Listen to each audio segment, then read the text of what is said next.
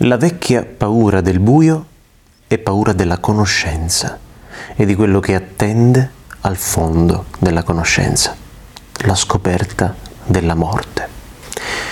Pensiamo a cosa hanno ricamato attorno alla paura del buio gli psicologi.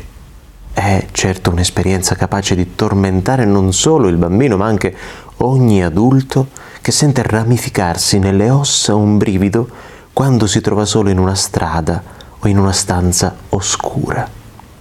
C'è indubbiamente l'oscurità che nasce dalla profondità del mistero, non per nulla nei testi sacri indiani e delle Upanishad si afferma che gli dei amano l'oscuro e detestano l'evidente.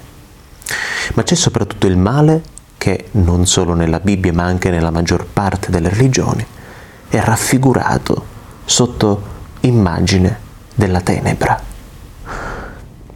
C'è San Paolo che dice, voi non siete figli delle tenebre e figli della notte, ma figli della luce, figli del giorno. Ed è quella stessa luce che nel Natale crediamo, ecco, nella fede dei cristiani che è venuta nel mondo, quello che i cristiani eh, crediamo essere la venuta del Figlio di Dio nel mondo, la luce luce che si attendeva, luce che era stata preannunciata e che eh, porta a compimento eh, così le profezie antiche che appunto l'avevano già vista o intravista attraverso i secoli di, secoli di promesse compiute da Dio, portate a compimento da Dio. Mi capita spesso di camminare eh, al buio, anche in chiesa o quando ero in seminario, per esempio, di camminare per i corridoi al buio di sera, cioè non di notte, ma di sera, senza accendere luci.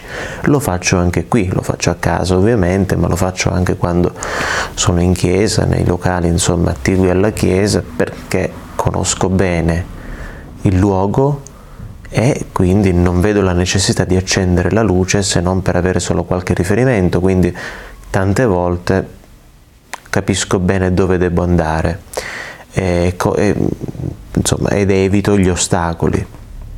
È vero che molti mi dicono ma non hai paura a camminare al buio di notte in chiesa? In...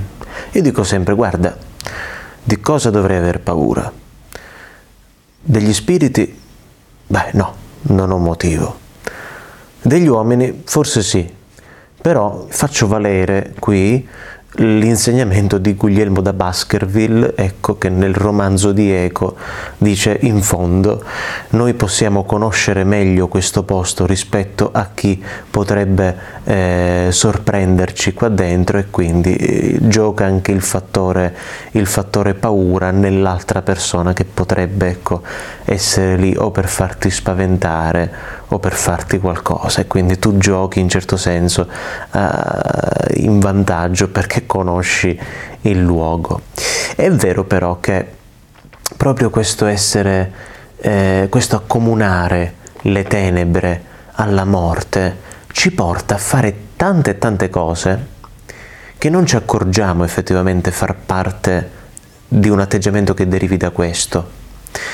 Il fatto stesso, ecco proprio quello per antonomasia, forse che eh, crediamo appunto che dopo questa vita terrena ci sarà una vita eterna dove risplenderà la luce, dove saremo in un regno di luce infinita. Ma la luce di Dio è, secondo quello che ci viene appunto dalla profezia, da Isaia, ok?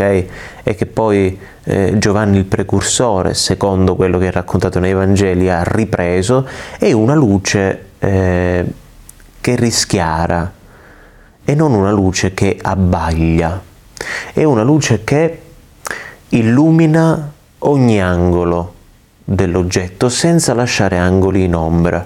Non è una luce forte, accecante, abbagliante, è una luce diffusa, è una luce che diffusamente illumina completamente tutta la figura. Credo che tuttavia l'essere umano però debba proprio per eh, vincere questa paura delle tenebre del buio, riuscire lui stesso, in certe occasioni soprattutto, a velare quella luce, a attutirla, a far sì che possa fino a un certo punto disegnare ecco, le sagome di ciò che abbiamo avanti, di ciò che abbiamo davanti, di modo che l'uomo di ogni tempo possa in questo modo emanciparsi rispetto a se stesso e il proprio modo di vedere le cose, il proprio modo di sentire eh, ciò che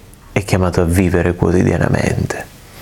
E in questo modo sicuramente è un homo, un homo faber sui che comincia anche a costruirsi ciò che potrebbe più di altro far parte eh, della sua cognizione eh, meramente umana, ma anche della cognizione che la sua spiritualità, il suo spirito, la sua anima può avere in questo mondo.